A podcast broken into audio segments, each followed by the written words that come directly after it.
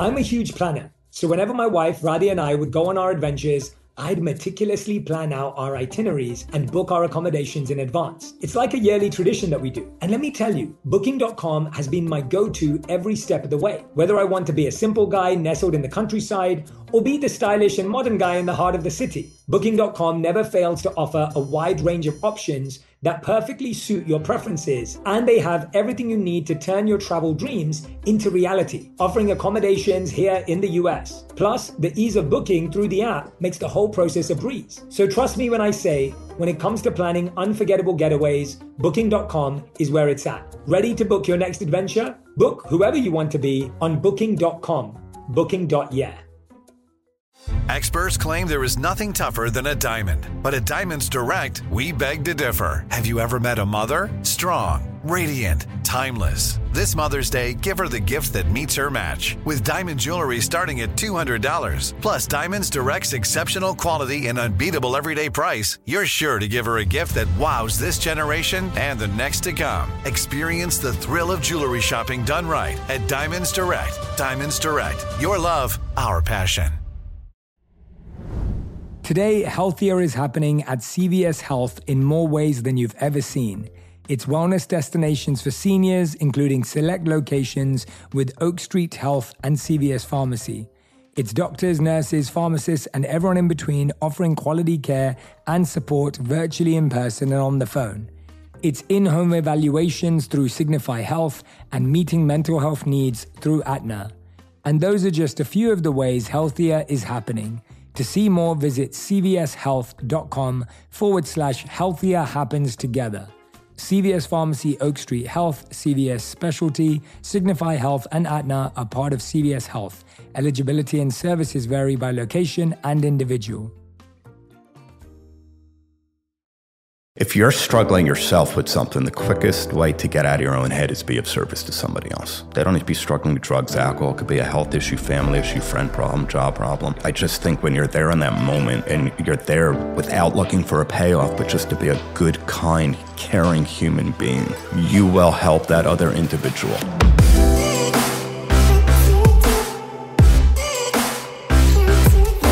Everyone, welcome back to On Purpose, the number one health podcast in the world. Thanks to each and every single one of you that come back every week to listen, learn, and grow.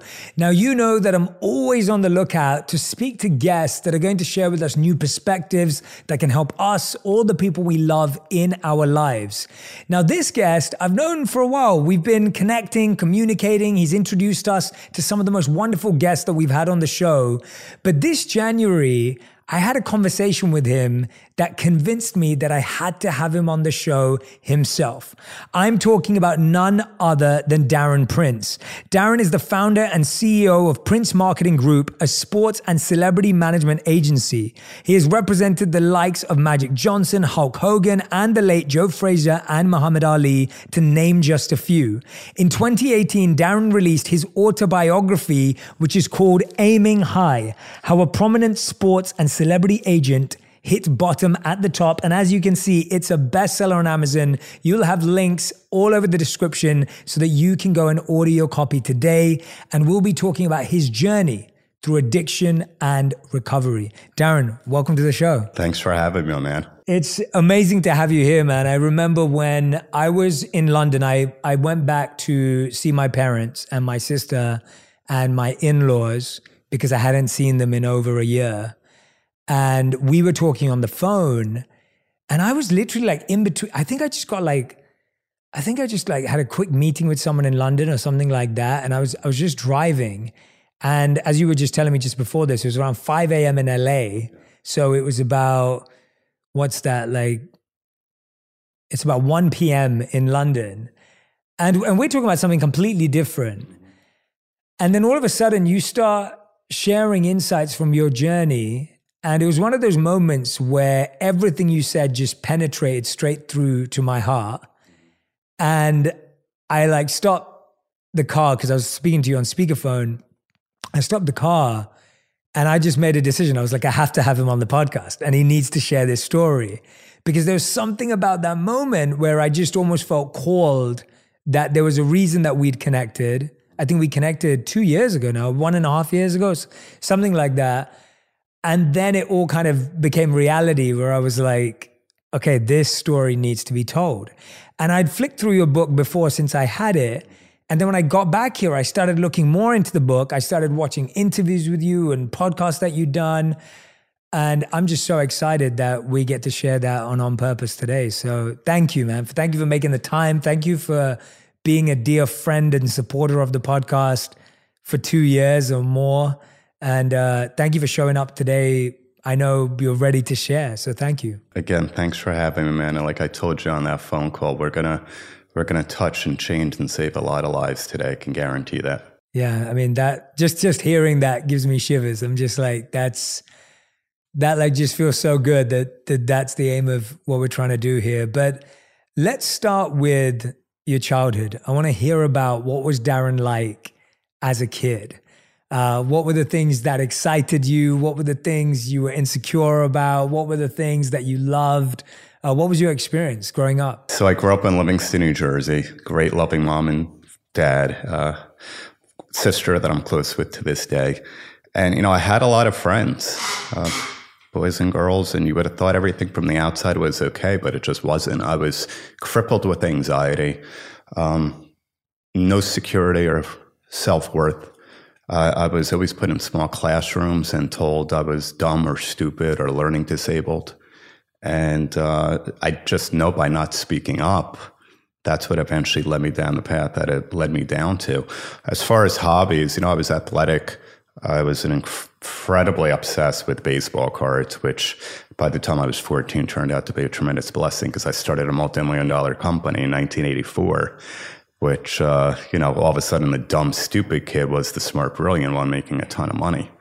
And, um, but again, I look back at that time and by, by not speaking up for the inadequacies, the insecurities, the feeling of less than, uh, never fitting in, that's why I'm so passionate about what I do today, especially with the teens.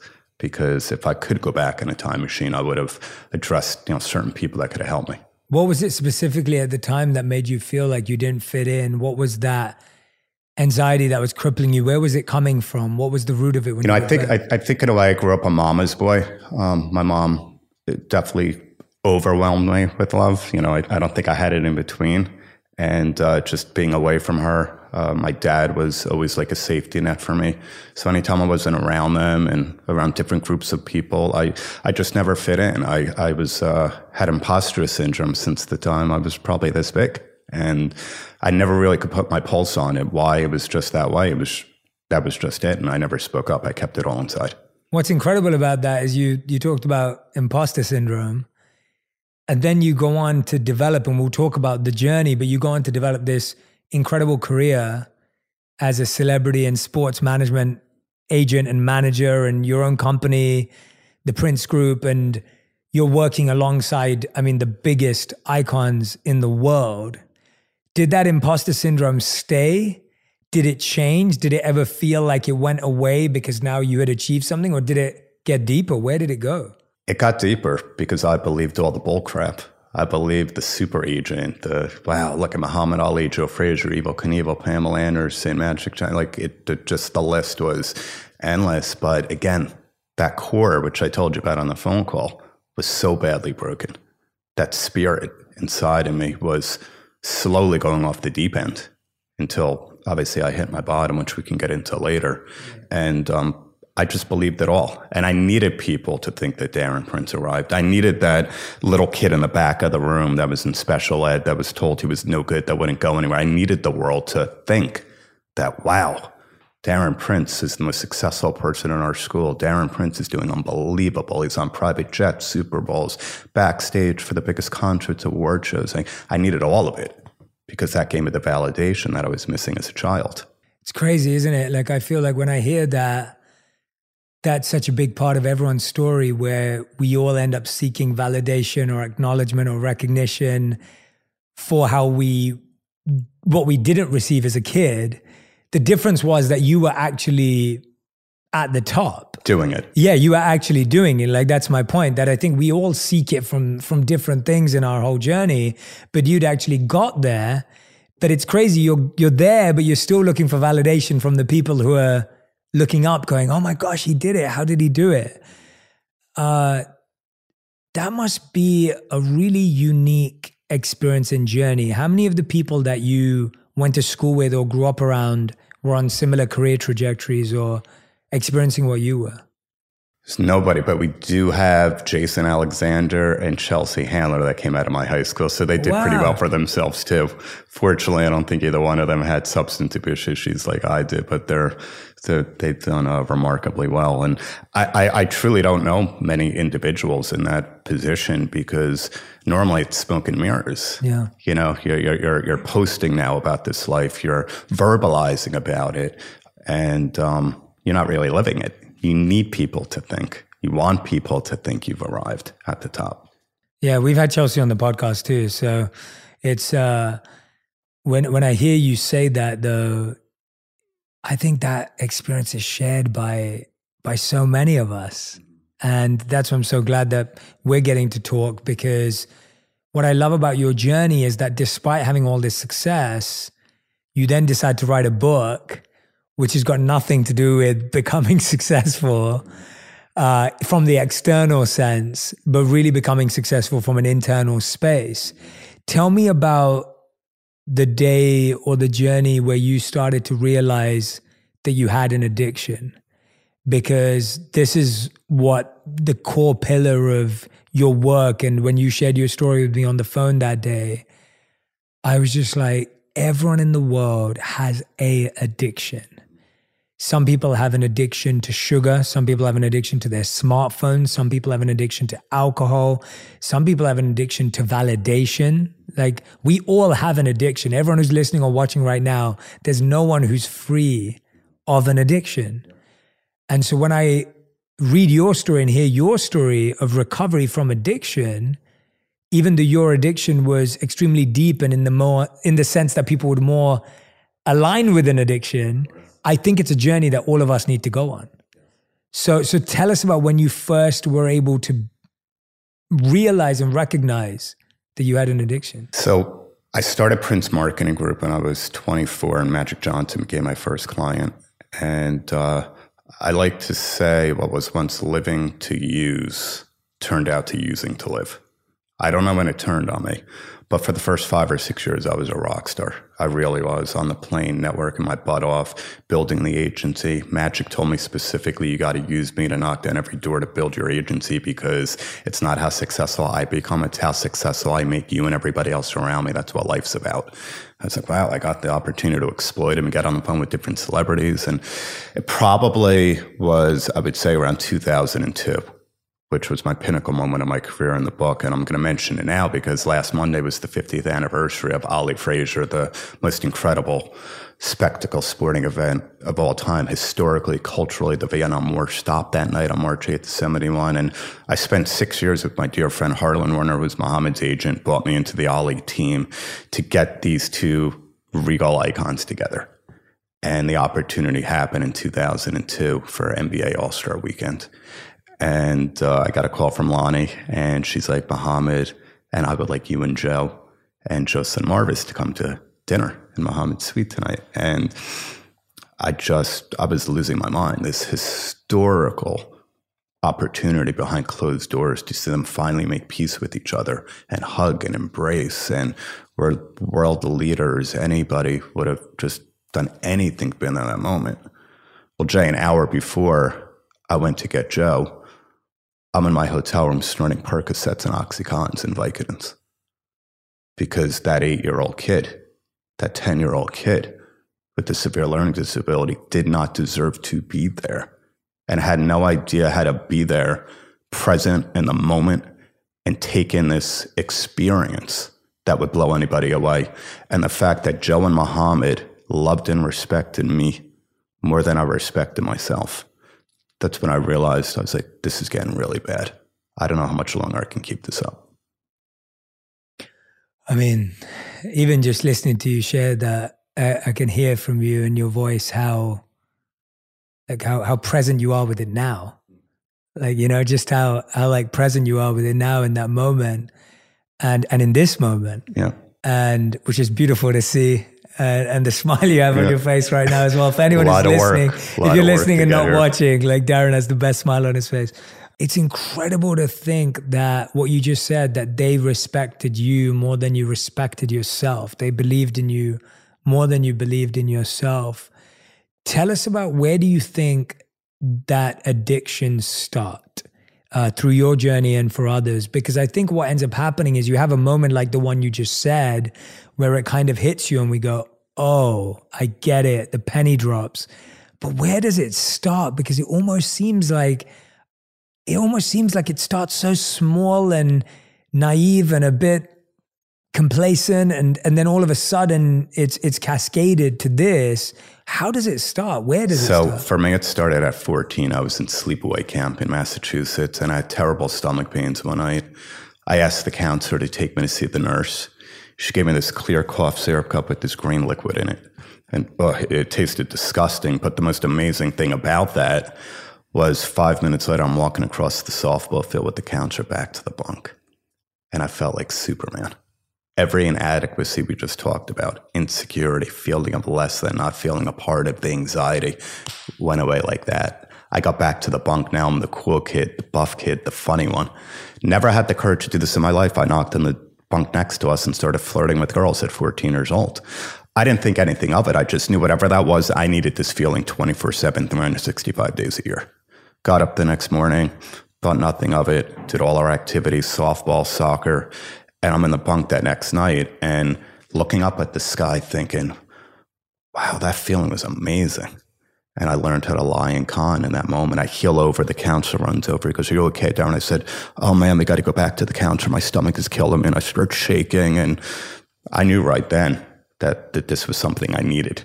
And uh, I did this for three straight weeks straight, every single night until mom and dad came for visitation day and found out I was taking liquid Demerol did you know at that time what you were taking or was it just the the feeling that you wanted? Was the nurse or the person who gave it to aware of what they gave you and had exposed you to? Like what was the what was the situation from an adult perspective of what we're doing with this 14 so so so i don't think uh, the opiate epidemic was nowhere near as rampant back then in 1984 as it is now. I don't blame the nurse because i can get it to plenty of other situations that i found when i needed um, but you're not going to tell a 14 year old kid you can't take that again. Yeah. My, my whole world got changed in that very moment. Nobody was telling me that, you know, you can't do this. And case in point, three months later, I'm back home. I had my wisdom teeth removed. And I come back from the dentist, and uh, my mom gives me these two white pills. I have no idea what they were. I'm freaking flying. I'm zooted. Now my business is starting. I'm starting to make money. I'm on the phone calling up everybody, the cool one, the one that everybody's looking at, the smart one with all the great business ideas. And um, two days later, the pills were gone. Freaking devastated. I was crushed. I had no idea I was going to get more of these beautiful white pills that just made me feel like I was floating and flying. And uh, same thing go downstairs. I put the crocodile tears on. I said, Mom, my tooth is killing me. We got to go back to the dentist. I think of a horrible infection. And as a loving mother who wants to see their child suffer, she took the bait and took him back to the dentist next day. Crocodile tears and all. Three more days of the pills that I found that were extra strength Vicodin. That's insane. Like it is, it's incredible to hear just, you know, the fact that all of this was just so readily available to teenagers, kids, and like you said, like there was just not an awareness. Like there wasn't the the education and and then once you're addicted or once you're strapped for that, it just what is what do you think? And I and I want to do this at every stage with your journey because I know you speak to a lot of leaders, you speak to a lot of parents, and you speak to teenagers. What's the equivalent right now for teenagers that you see? Being the challenge.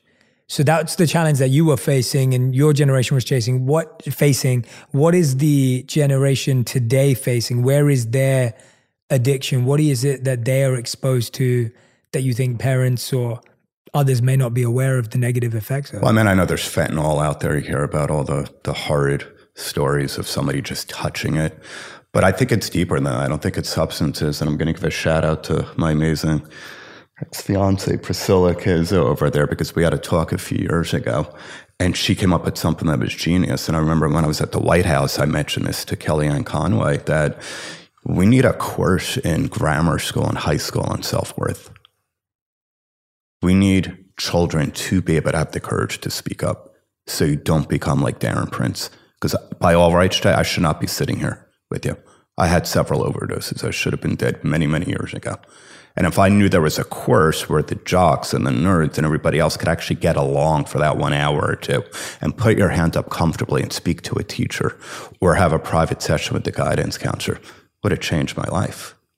Yeah. Would have changed my life. That's what I think the big underlining root issue is everybody with the social media and who's better looking, who's more athletic, what family has more money, um, who has bigger, better opportunities. You know, you fail a test one day like I used to every other week. You go home with a broken self esteem. You feel freaking worthless. You know, have the ability to call a teacher or go to a guidance counselor before and say, I'm not really feeling good about myself. I worked my butt off on this test and I got a D. Let them work on you. Let mm-hmm. them work on that inside. Because if I had that, like I said, I, I, I got to believe there's no way I would have gone down the road that I went to, but I don't regret any of it. My life worked out perfectly, you know. So, but my mission now is not just with adults and corporations and everybody I speak to. My biggest passion is the teens because I have had some of the most amazing God moments with some of these kids. 3,000 in an audience and one puts their hand up and had the courage to speak up to me in front of 3,000 kids and said, he's, he, he's he's acting out. He's doing some very bad things, and uh, drug wise and alcohol wise. But because of your message, Mr. Prince, and because of your speech, I'm here to tell him myself. Greatest feeling in the world. It's moments like that, doing esteemable acts that have given Darren Prince self esteem that he was looking for his whole life. It never came from Magic Johnson, respectfully, or Hulk Hogan, Muhammad Ali. It's being of service. Mm.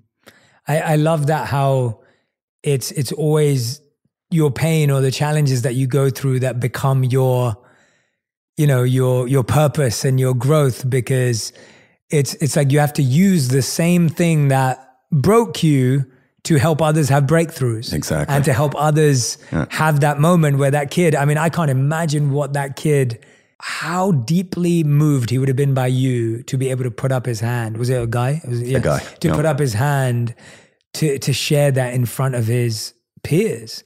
But see, here's the thing. Let's go back again. You're now developing a confidence, a false confidence based on what you're taking.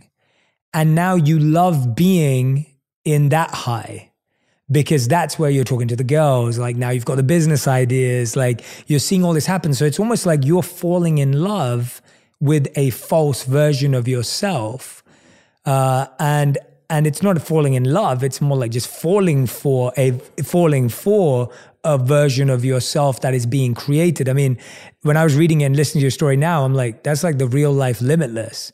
Like the the movie with bradley cooper when he's taking pills and just he feels like a new man and you know now he can't live without it. How do you go from and and, and i'm not asking you to answer this question in one go because it's a big question but the hardest part about what you've done, and I know this from just the few interactions we've had. So, you know, I know we've got people in the room today who are who are closer to you than Patrick and you know, my dear friend. Absolutely, yeah. And and you've got people in the room who are closer to you. Uh, every time I've seen you, you've been with Patrick. So you guys are always together. Uh, you know, you've got people in the room that know you so deeply, uh, far more deeply, of course, than I know you. But what I find the most amazing thing is you've gone from being someone who is falling for their false self to now building love for yourself, right? In the process of building, always developing. Where does that journey start to how do you even get to the point where you're like, I can disconnect from this false identity I've created, which actually is giving me everything I want? Because I'm sure your confidence gets attached to that feeling. Yeah how do you even get the courage to say, this isn't confidence, this is fault? Did you find any subscriptions you forgot about or any you paid for twice and didn't realize it? I personally experienced this where I received an email that said I paid for a subscription for an app I'm not even using anymore. Did you know nearly 75% of people have subscriptions they've forgotten about? Before I started using Rocket Money, I thought I had only about five subscriptions. I could not believe it when they showed me I was paying for eight subscriptions each month. Between streaming services, fitness apps, and delivery services, it's never ending. Thanks to Rocket Money, I'm no longer wasting money on the ones I forgot about.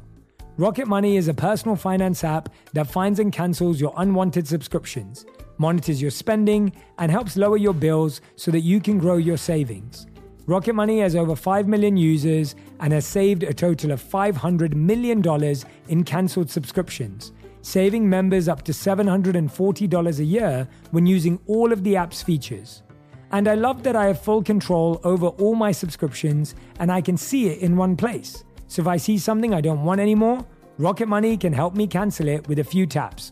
Stop wasting money on things you don't use. Cancel your unwanted subscriptions by going to rocketmoney.com forward slash J. That's rocketmoney.com forward slash J. rocketmoney.com forward slash J. On Purpose with Jay Shetty is brought to you by Booking.com, Booking.yeah. Many of you know that one of the most important aspects of my life is my connection with others. Travel has become one of the best ways for me to connect with people whether that be my community, my family, friends, or loved ones, or all of you.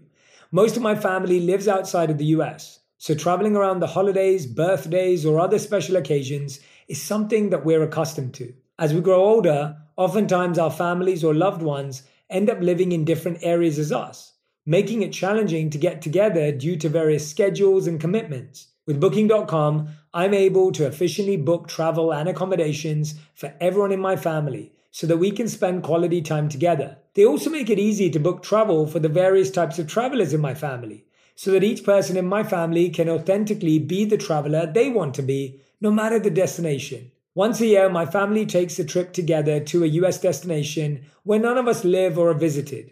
We find this helpful in making sure that everyone is truly present and able to unplug from their normal routines, resulting in more meaningful conversations and connections.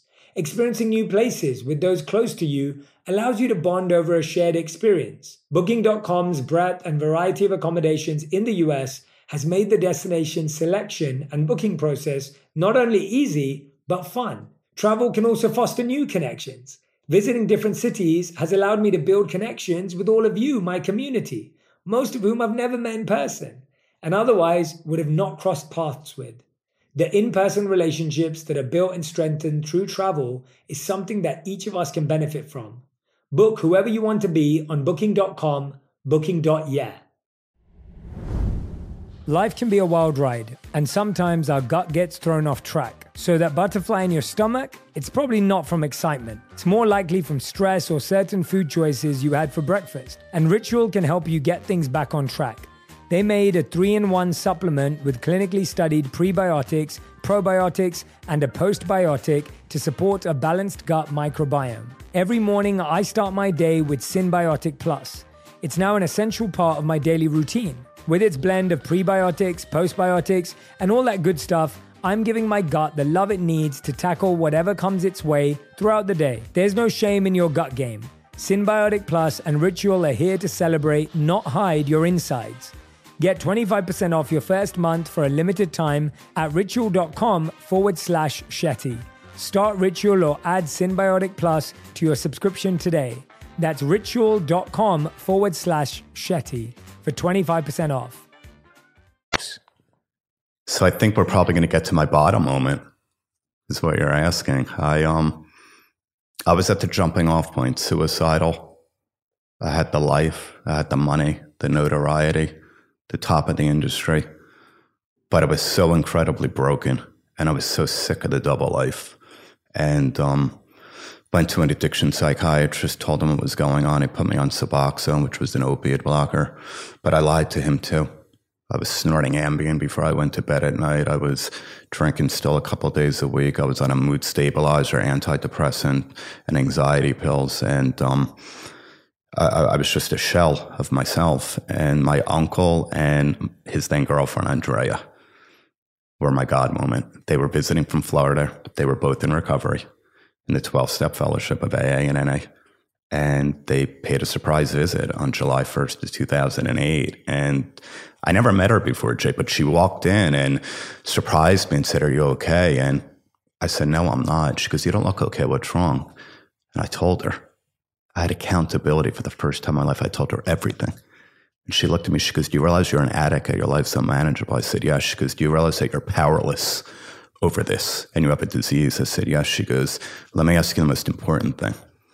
Do you realize that it doesn't matter if you're from Park Avenue or Park Bench or Yale or jail, that the disease of addiction does not discriminate? And that broke my soul. And I started to just break down and cry. I said, Yeah. She goes, You want to do anything it takes? I'm like, Anything. She goes, I'm going to put you on a detox plan. On a 36 hour was that next night at 7 p.m., July 2nd, 2008. And I came back from the gym. I was married at the time. I'm shaking when I got back to my apartment. I'm vomiting just all the wonderful detox feelings that come along with that nightmare. And I called them up. I said, I can't freaking do this. I'm calling the freaking doctor to get what I really need to get. And they said, it's the damn disease, Darren talking. You got to go online. You have to find yourself a 12 step meeting. Put your damn ego aside already and surrender.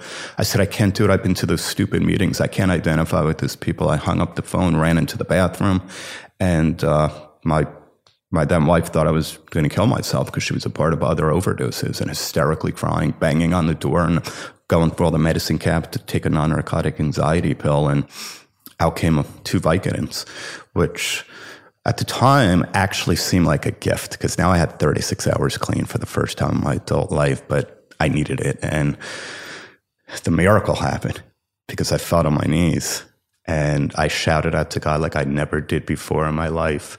And I love the fact that the emotions are still so raw. And I said, God, I can't do this.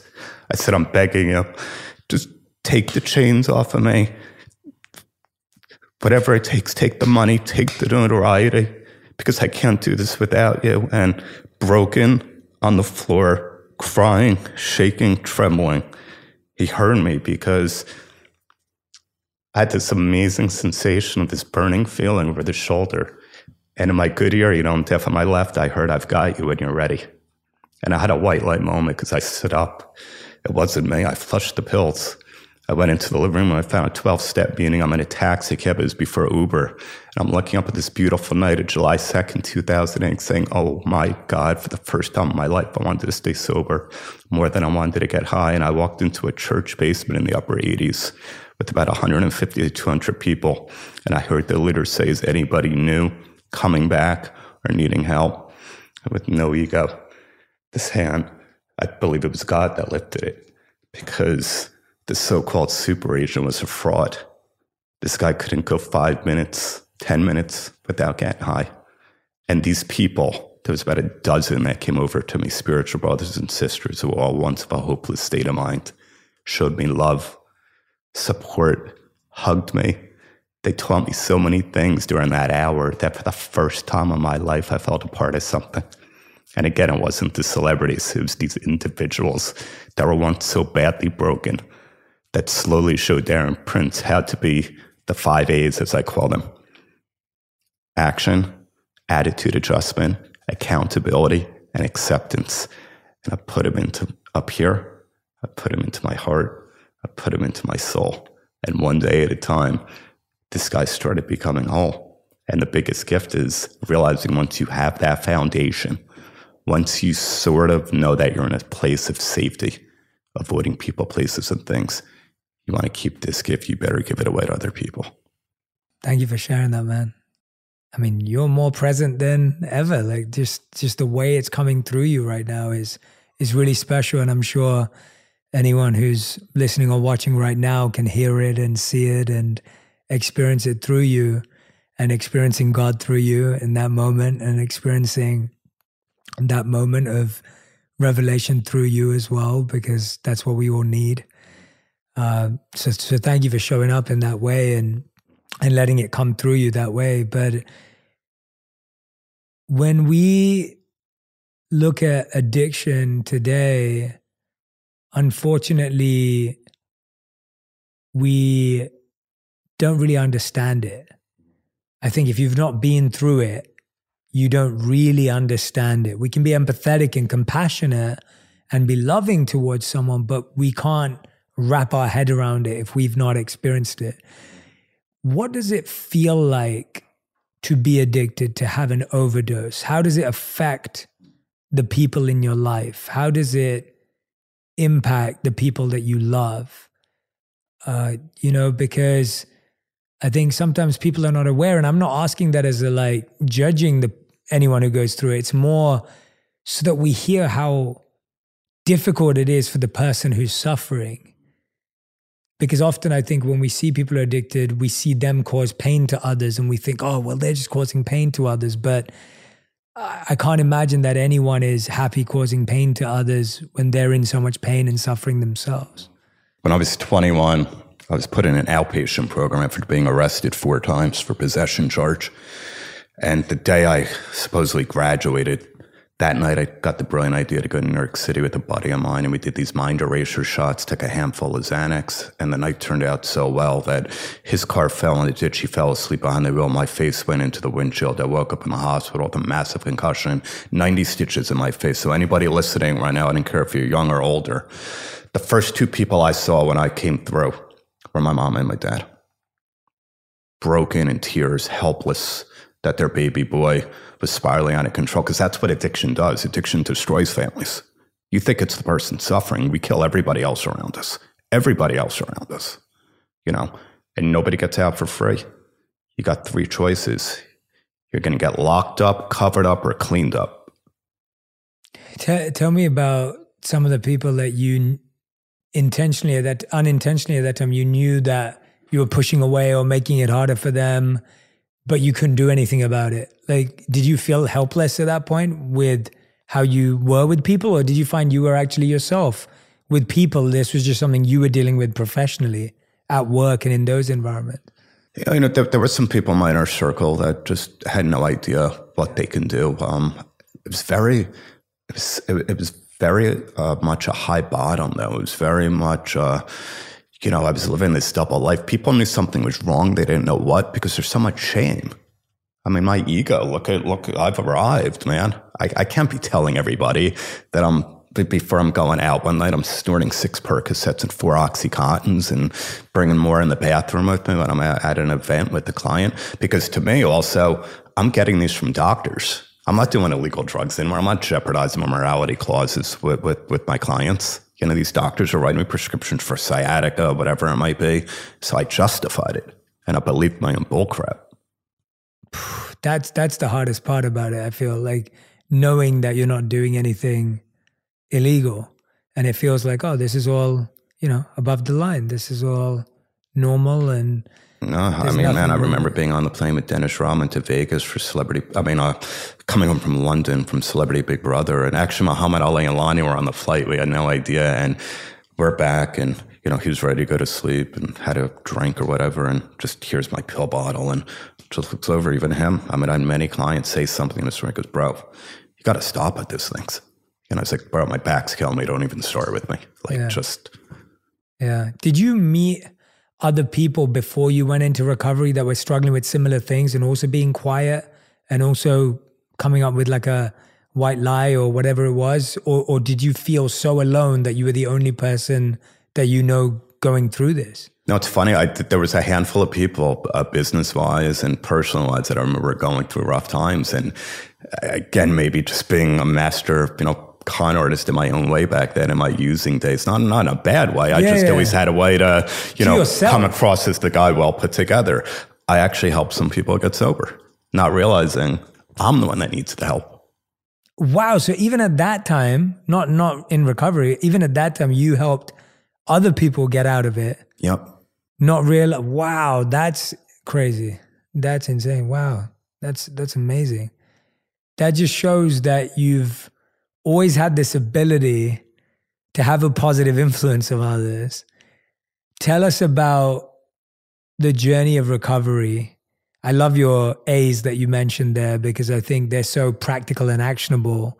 But before we get into the practicality, I want to hear what recovery was like, where it started, and what were the steps, the back and forth the oscillating period. Like i want to hear about like when you thought you had a breakthrough but you didn't because i feel like that's where most people spend their life is they keep having breakthroughs where yes i'm through and then they get pulled back in and that's when you've got to keep going and you've been through that. Tell us about the start of recovery and then that period So I learned so many things from my spiritual brothers and sisters. You know, they talk about 90 meetings in 90 days. If you could do anything for 90 days straight, it'll reprogram your brain and it'll reprogram your spiritual course. So I became obsessed with meetings. I learned that anything I put my, before my recovery, I'll lose it. Um, I learned to stick with the winners. I learned that recovery isn't based on promotion, it's based on attraction.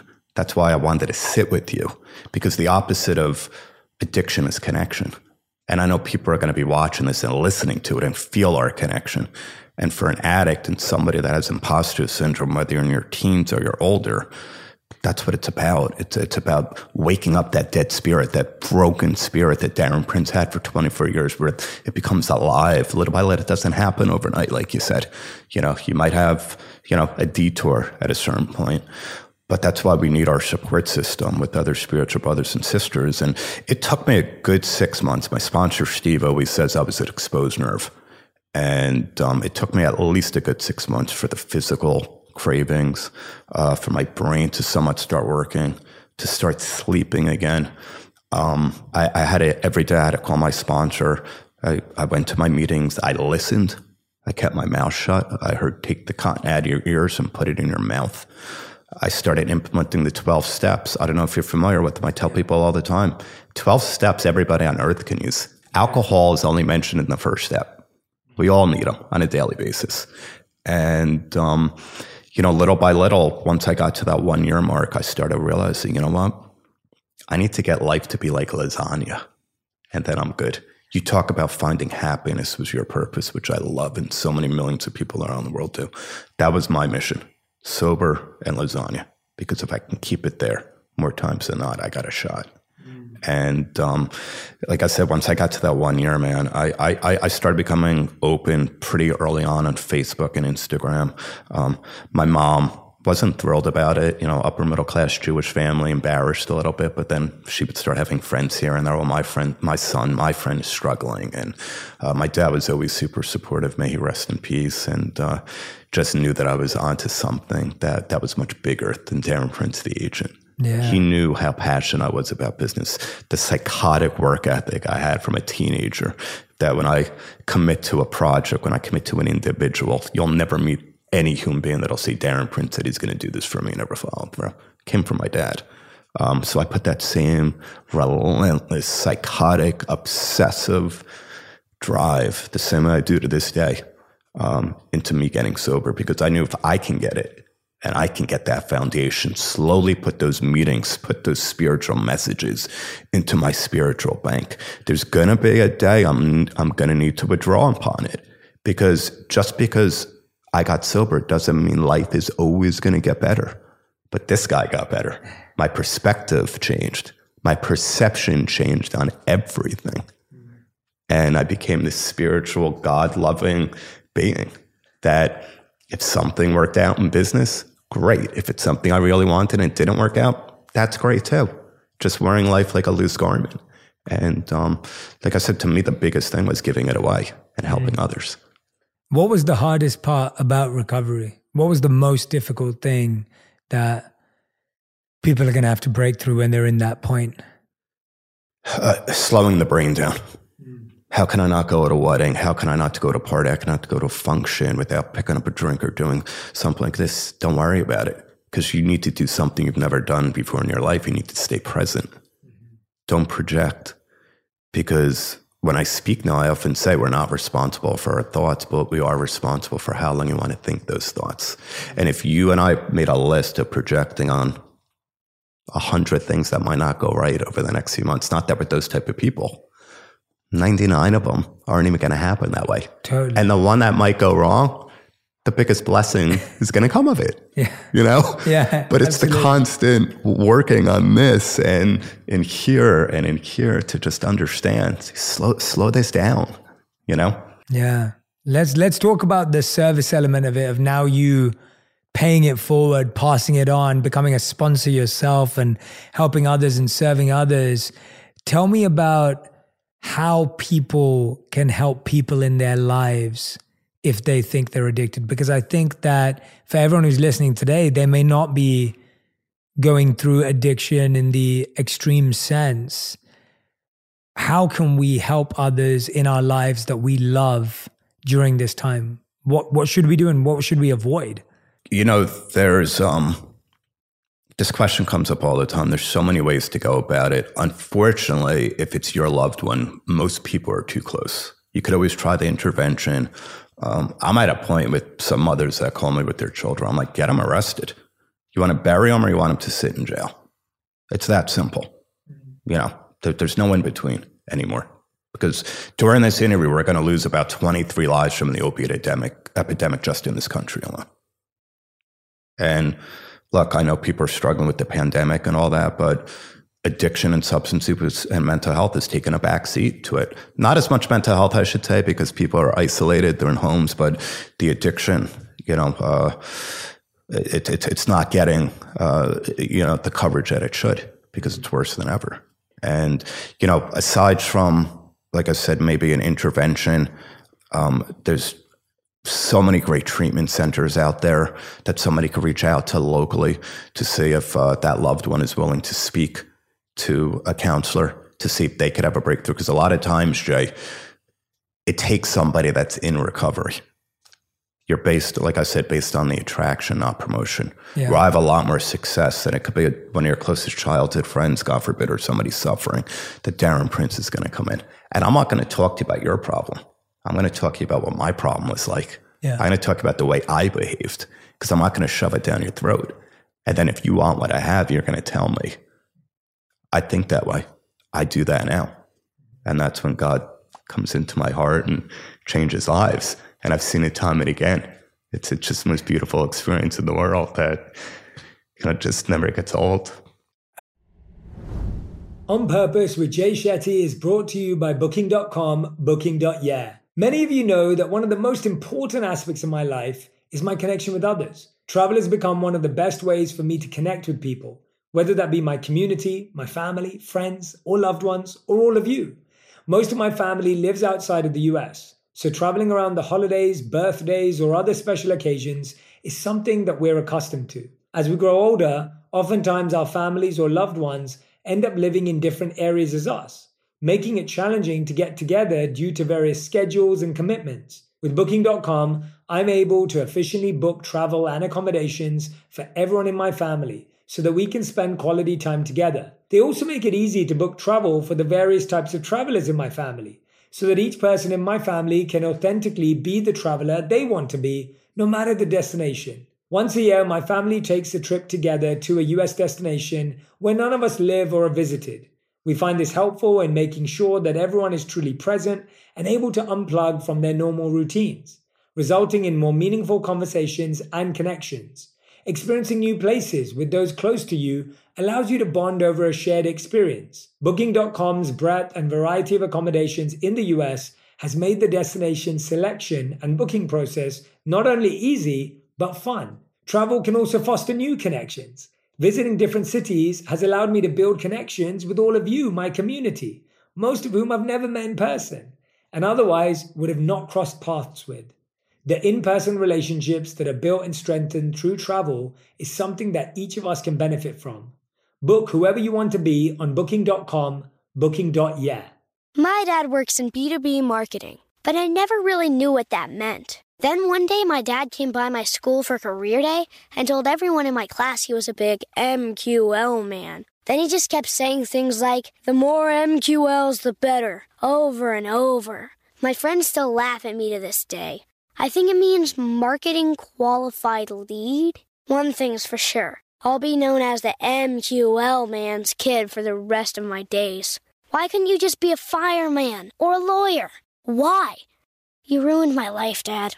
Not everyone gets B2B, but LinkedIn has the people who do. And with ads on LinkedIn, you'll be able to reach people based on job title, industry, likelihood to buy, and more. Start converting your B2B audience into high quality leads today. We'll even give you a $100 credit on your next ad campaign. Go to LinkedIn.com slash on purpose to claim your credit. That's LinkedIn.com slash on purpose. Terms and conditions apply. LinkedIn, the place to be, to be. Today, healthier is happening at CVS Health in more ways than you've ever seen.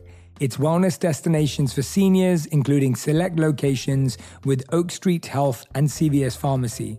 It's doctors, nurses, pharmacists, and everyone in between offering quality care and support virtually in person and on the phone. It's in home evaluations through Signify Health and meeting mental health needs through Aetna. And those are just a few of the ways healthier is happening. To see more, visit cvshealth.com forward slash healthier happens together. CVS Pharmacy, Oak Street Health, CVS Specialty, Signify Health, and Aetna are part of CVS Health. Eligibility and services vary by location and individual. Absolutely, man. I know exactly exactly what you mean. When, what do you think it was that made you turn towards God? Why God? Where was God in your life before? Did you always have faith, or, or was this something new and fresh? Because I always find that when people go through these life changing moments, it either goes towards God or sometimes it goes towards uh, lower habits and our lower selves.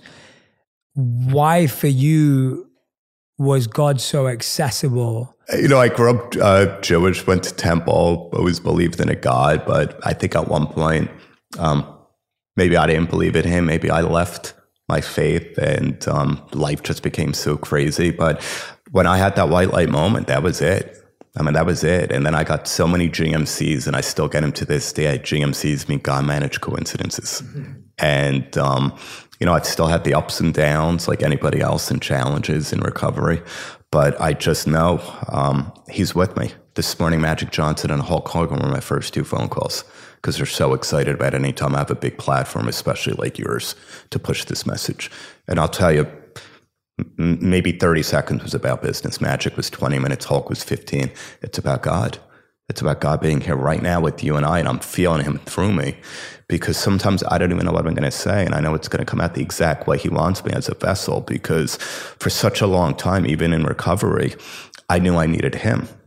And then He started sending messages I need Darren Prince. The agency life was just a byproduct of what your purpose is going to be something is going to happen through the notoriety you've gotten through your industry where you're going to touch people around the world. And then that's when that came in the book. Yeah.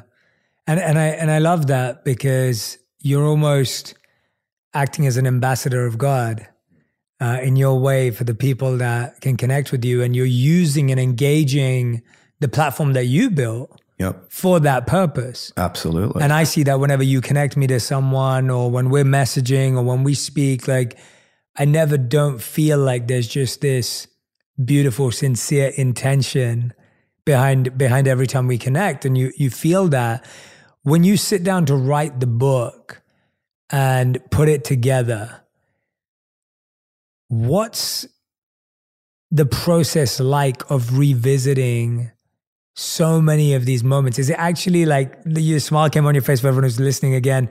Uh, is it actually a moment of like, yes, I get to serve through it, or is it painful to revisit those moments? It wasn't painful. It was very therapeutic. At that point, I was, um, I think, about nine years sober, ten years sober, and uh, my amazing publisher Anna David she had a vision. My dad passed away uh, the year earlier and always wanted me to write a book about the agent life. But I would explain to my good dad, well, do one about the Ali Frazier says, like, ah, dad, you know, Joe Muhammad, was private. I really don't want to get into it. And I, I, I go, dad, I don't have an ego anymore. I go, I'm nobody special. I work for people that are very special, have accomplished extraordinary things. I'm just a guy that's got great networking ability. I'm a good people person. I've got good negotiating skills. And he's like, oh, okay, well, maybe one day you'll think about it. When I met with Anna, she just kind of like our conversation, she goes, your passion, because the way you speak about, about your journey and your recovery, she goes, why don't you write a book about it? And she goes, and implement the fly on the wall experience of being an agent to the most iconic figures of our time. And that's when it hit. I go, that's it. I that is it. And a month later, I'm in Miami and uh, in tears of joy with Magic Johnson. And I told him, and he got so excited. Goes, baby boy, this, this is so great. This book's to be your legacy and you're to change and save so many lives. And as I turned into that nervous little kid for a second because I had to ask him for a big favor. And I call him Earvin by his real name. I said, Earvin, would you do me a favor and write the forward to the book?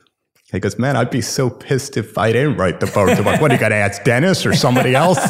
so he, he did a beautiful forward. Yeah. And, uh, but, but, but that's just amazing too. Like, when, when, like the support that I got, Jeannie Bussey, you had the privilege of meeting a Mark Cuban and Hall. I mean, so many clients just got behind me with this and social media and promoting it and doing interviews with me. And it, it just made me realize like I could do the biggest sports marketing deal in history. It wouldn't even matter. This is what life is about mm. because they saw me go deep in hell mm. and come back out. What's beautiful is that you had such a deep relationships with these people. And when you're referring to the phone calls you had this morning, what I love about is that your bond was so deep that you've all stayed together. Uh, and I and I think that's something really special because sometimes people go through recovery and they look around and like no one's the same anymore because no one went with them on the journey. Yeah. But the impact that you had on these people's lives was so meaningful that they they're with you on the journey. You're still all together right now. That must feel really special. Yeah, Hulk ended the call with I know he won't mind me telling this, but he ended the call. He goes, "Brother, I told you years ago. There's a light around you, and you came correct and asked God for the blessing." Mm. And he's like, "Now I'm going to make you a blessing to other people," and that's what he's doing. And, uh, you know, Magic knows all the great work I'm doing with my Aiming High Foundation. 100% of the proceeds go to get people into treatment. I'm affiliated with Banyan Treatment Center, 14 properties. If people don't have the money, I do anything I can to get them into treatment there. Magic said, God just blesses you tenfold for the work that you're doing. Absolutely. And, uh, that's just how life works. And he goes, I've, I've seen it. He goes, I've seen the transformation, man. It is so beautiful. And I'm so happy. And I said, had me in a little bit of tears at the end because he goes, God and, and your dad's going to be there with you today with Jay. I know it. I love that. I love hearing that. Tell me, tell me about, tell me about another story. I love the story you said of the, the boy standing up in the middle of his class and tell us about another experience you've had with someone that, I know there's I know I got, there's I, many. I got a good one that was recent. So I was at in South Carolina about a month ago. I spoke at Oaks Recovery, um, donated a bunch of money to get five people into treatment, and I got to meet them all after I spoke. And this one guy comes over to me and he goes, "Thank you for saving my life." I'm like, what did I do? Because you're Darren Prince at the Aiming High Foundation. I said, oh, I said, that, that's great. I said, I'm so glad you're here. Because no, you don't understand. I was dead on the side of the road. A few weeks ago, Narcan saved my life, and the local treatment center in Massachusetts couldn't take me. So the prosecutor, when the judge wanted to throw me in jail, called over here and they said, We got a grant. We can put you on the plane. We can get you started on this brand new life. And he pulls out his cell phone because because of you, I'm going to get to see my kids again and they're going to have a father. I mean, I don't care about the money anymore. I told Omar on that podcast, I go, bro, I truly believe money doesn't buy anything but temporary happiness. I love it. I take care of so many people. Um, that'd be the only thing that's heartbreaking if I ever lost it, that I couldn't have the ability to do that. You know, I care about my purpose at this point because I know if I lost the business and the money tomorrow, Jay, you'd still be sitting right in front of the same Darren Prince, the Darren Prince that turned his pain into his purpose. And there's no better feeling than that. You got it at a young age. You found yourself at a very young age, which is so incredibly beautiful what you're doing, inspire the world because people need to hear it. Do you know how many adults, 50, 60, 40, that are super accomplished that haven't? They haven't gotten through the healing. You know, that stuff is still in here the character defects, the acting out, the things that they do. You know, I'm not a perfect human being. Um, you know, I still make mistakes, but I try to be accountable. I try to take an action and apologize right away because I don't want that emotional hangover. You know, but I say like this, I'm not exactly who I want to be. I'm not yet where I want to be, but thank you, God, I'm not the person I used to be. Mm, I love that. I love that that that's just so magical and and beautiful to hear and uh you know just just taking in what you just said because i think that's something you know that's a beautiful affirmation that we can all repeat to ourselves and can all connect with that that we're not who we want to be. We're not you know where we want to be yet but uh at least we're not who we used to be. I think that's such a such a beautiful prayer and such a beautiful affirmation in connecting us with God. I loved what you said earlier. I want to go back to it. you said that the opposite of addiction is connection. I thought that was so powerful. I mean, that in and of itself is such a what are some of the deepest ways you choose to connect with people now? Obviously, it's service, obviously, it's helping them. But if someone wants to deepen their connection with someone, what should they be doing? I think be more present. Priscilla used to struggle with that, as we know. Priscilla's laughing. but I think she's seen improvements. Um, I love what you say about the cell phone before you go to bed at night. Yeah. I've been getting better at it. Um, because that just doesn't work. You just Yeah. you, you, you just have to. If you're struggling yourself with something, the quickest way to get out of your own head is be of service to somebody else. They don't need to be struggling with drugs, alcohol. It could be a health issue, family issue, friend problem, job job problem. And, I, I just think when you're there in that moment, and, and you're there without looking for a payoff, but just to be a good, kind, caring human being, you know, you will help that other individual a hundred percent because they're going to feel that energy. It's all about the energy and the, the, the, you know, what's behind it. You know, I don't, I'm never somebody in my business that asks for favors. My clients know that, you know, um, you, Lewis, you guys, my boys, if I can help you get clients, I mean, we just have that connection on that call, you know? Um, I just believe things happen energetically and the way they're meant to happen at a certain point, um, if they're meant to happen. But I, I just think, you know, that connection, um, the opposite of addiction is so powerful. And I got to give credit to my spiritual brother, Brandon Novak from Jackass, because he's the one that's always said it. And um, I think he's coming up on eight years sober. It's just such a beautiful, deep, deep, um, you know, statement for somebody like me. How often do you still keep in touch with your spiritual family now? It sounds like you talk to them all Look, the time. you've got them, Lewis, and all your Yeah, guys, and you know, I, I've got, I, I got to just mention them whether it makes Yeah. the cut. You know, I've got Tim Ryan and Jennifer Jimenez, and Chris Herren, who's the best in the game, the ex Boston Celtic, and Anna David, Ryan Hampton, Brandon Novak. I just mentioned. I mean, they are my Mount Rushmore. They're the ones with the big, big followings. They're out there constantly pushing this message, speaking hundreds of times a year on all the biggest talk shows. And we all use each other as our own therapist. When we're drained, when we're beaten up, when we need that source of energy, we need that reminder. Um, we call on them. We call on each other. My sponsor, Steve Delaval, saved my life. I called him two days ago. I said, I can't thank you enough because, man, you'll never understand it. You helped me, Darren, way more than I ever helped you because you put the work in and um, you need it. I mean, I heard it in your voice when we spoke a couple months ago. I told you what I was taught. I'm not a genius making up these things. You know, I said learn to say no because you got to take care of you. I know what's going on with your book tour, and you need to get to England with your wife and just check out. Um, it's key because you know if you forget these little tidbits, these little nuggets. You know, you're going to put yourself in a bad energy space. You're not going to make it to other people. You know, I, I've learned so much from them, Jay, spirituality wise. Like now, life is about saying what I mean, meaning what I say, and not saying it mean. I try to understand people instead of me being understood and this goes for everybody. If you're in a heat of an argument with somebody, bite your tongue, stop the text, don't send the email because it's so much better to be all right than right.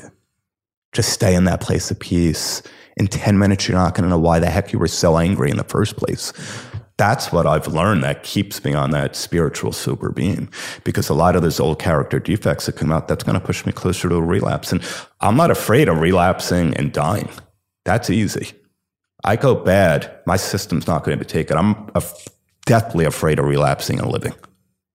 That's what I don't want, ever. And I'll do whatever the heck it takes. I'll move away from people, places, clients, whatever it might be, to stay in that place because nothing is ever worth going back to that life. Do you ever feel when you hear someone and they say to you, Darren, you know, I read your book, I hear you, but I just can't change? Like, you know, someone's just like, I just, I just, I can't do it. It's just not for me. I'm not you. I'm not as special as you are. I'm not as hardworking as you are. I'm not as disciplined as you are. I can't do the 90 days. Have you ever had anyone say that to you? And when they've said that, what's been your response? It's it's it's a great it's another great question. I'm at the Le Montrose about three years ago before the book came out, I had this individual. I spoke, I was honored at the New Jersey Mental Health Association gala in May of 2015. Knew nothing about speaking. If I even watched the tape long before I started working with my speeching coach, it was probably embarrassing, but I still got the claps and whatever. So I found out a week before that this individual was coming, a 23 year old kid that was in 18 treatment centers, 18. And he's coming to see me because he read my bio and the father said it's the first time I saw some light of excitement. I actually knew then this event had nothing to do with me. That ego was pushed aside because this event has this individual all over it. That's why I'm chosen to be the speaker in the keynote. And uh, we kept in touch, had a great time at the, at the event. I spoke to him. I actually flew to London later that night, right at a Newark Airport for some business and texted me when I was in London. Kept going bad. 10, 20 times. I'd be instilling whatever my spiritual knowledge is to him got to a point where he wasn't checking in as much. And I'm at the Le three years ago, and I text him from the pool. I said, "Hey, bro, you doing okay?" Texts you back. You know what? I wanted to reach out for you, D. I'm just so embarrassed. I, I, I just feel like I'm wasting your time. I just can't get this. I'm just not ready. Um, I'm not you. Everything you just said. I picked up the phone and I called him, and I said, uh, "Hey, man." I don't care if you go bad 99 more times. Get me on the 100th because I don't want to miss the magic in your eyes because I've seen it. From that phone call, he just celebrated six years sober. Wow. I love hearing you that. You could see that one gets me because it's. I love hearing that. That's beautiful. How many of the 99 did he get? did yeah. He, how far did he have to get yeah. in? Was it the 100th or yeah. he did it, it, it? It, did, even, it didn't yeah. even take more, man. I think it was like another one and he was, he was, he was there. He made it. He you made never know how close you are. And I just said, it's just, it's the greatest feeling in the world because I know again, it's not, it's not even me. I'm just, I'm just being used for my purpose. You know, I, uh, you know, I, those just feelings never get old. It's just the greatest thing, though, because you're not just changing that individual. It's the mother and the father and the girlfriend and the sister and the grandparents that were at his first coin ceremony that I got the privilege to give him that coin in tears of joy and hugging each other. This individual from two completely different walks of life. But we had one thing, we had nothing in common, but we had everything in common. Mm. I love that, man. I love that. Everyone who's been listening, I hope that you're going to go and grab a copy of Aiming High by Darren Prince. How a prominent sports and celebrity agent hit bottom at the top. Uh, it's already an Amazon bestseller, but more importantly, the reason what's what's resonating with me right now that I want everyone to hear is a lot of the times we turn to knowledge, especially in this space, reactively we we think about it afterwards once someone in our family gets affected or once we're addicted to something. And the truth is that we can all avoid this in our lives. If we read this book if we listen to this conversation now we can actually live a life where we don't have to hit the bottom to be able to practice this. And i think some of us can sometimes be complacent to the fact that, oh, that won't happen to me. Oh, that won't happen to my kids. So that won't happen. And it's so easy to get lost in the it won't happen to me. And the next thing you know, you and someone exactly what happens to you. Exactly. And it's so I hate saying that, but it's it's just reality and the truth. And I know that every time my teachers would always say to me, every time I say like, oh no, I don't think that's an issue for me, they'd always be like, ah, like that, you know, like don't ever say that because you're you're running the risk of just having a massive blind spot. And so, if any of you are listening today and have been moved by Darren as I've been, uh, please, please, please go and grab a copy of the book, Aiming High. Share it with a friend. Uh, Darren, before we go into our final five, I want to ask you one question. Anyone who's listening, actually, no, I'll share this with you after the final five. So, as you know, we end every episode with a final five. Uh, which is our rapid fire fast five. So that you already know this, but the answers have to be one word or one sentence maximum. So, Darren, the first question is uh, for your final five is what is your ultimate metric of success today? Happiness within and being of service to others. Beautiful. I did not expect a different answer. Uh, second question What's the best advice you ever received? Probably my father. Um, it's not what you say, it's what you do. Mm, I love that. Number three, uh, what's the worst advice you've ever received? Probably I got to look back. I'm, my buddy, I'm not going to mention his name, when we decided to go to New York City fresh out of outpatient.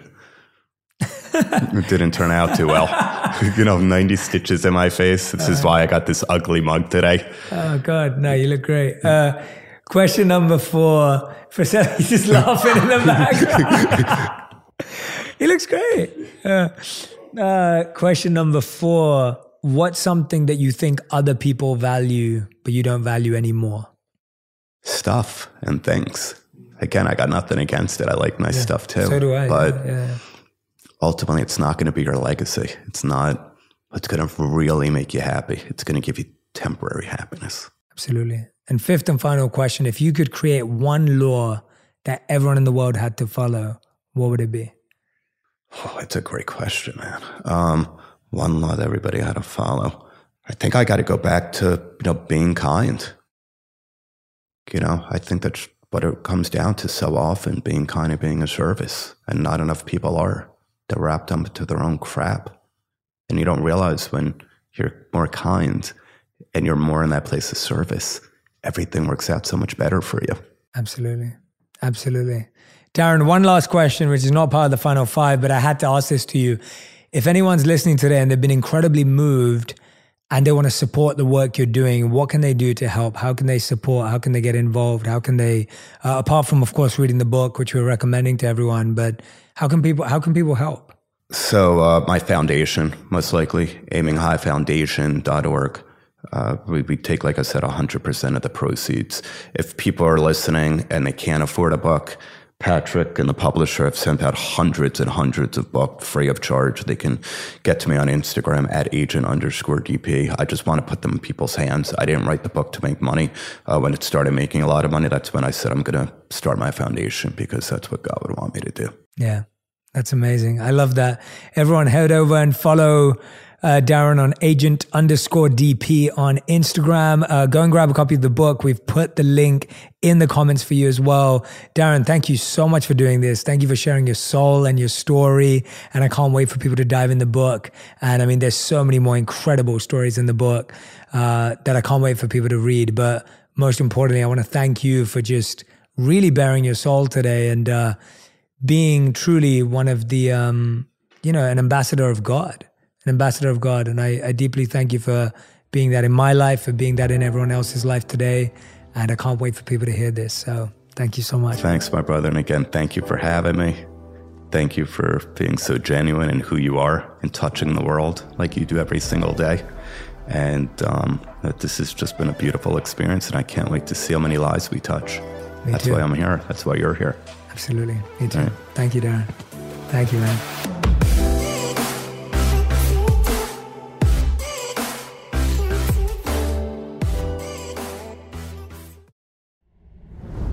Today, healthier is happening at CVS Health in more ways than you've ever seen. It's wellness destinations for seniors, including select locations with Oak Street Health and CVS Pharmacy. It's doctors, nurses, pharmacists, and everyone in between offering quality care and support virtually in person and on the phone. It's in home evaluations through Signify Health and meeting mental health needs through Aetna. And those are just a few of the ways healthier is happening. To see more, visit cvshealth.com forward slash healthier happens together. CVS Pharmacy, Oak Street Health, CVS Specialty, Signify Health, and Aetna are part of CVS Health. Eligibility and services vary by location and individual.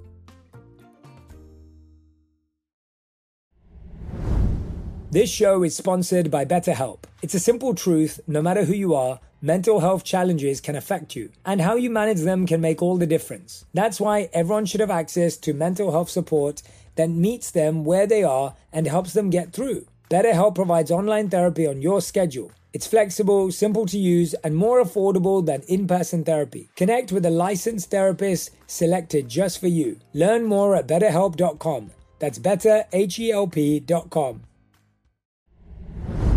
I'm a huge planner, so whenever my wife Radhi and I would go on our adventures, I'd meticulously plan out our itineraries and book our accommodations in advance. It's like a yearly tradition that we do. And let me tell you, Booking.com has been my go to every step of the way. Whether I want to be a simple guy nestled in the countryside or be the stylish and modern guy in the heart of the city, Booking.com never fails to offer a wide range of options that perfectly suit your preferences, and they have everything you need to turn your travel dreams into reality, offering accommodations here in the US. Plus, the ease of booking through the app makes the whole process a breeze. So trust me when I say, when it comes to planning unforgettable getaways, booking.com is where it's at. Ready to book your next adventure? Book whoever you want to be on booking.com.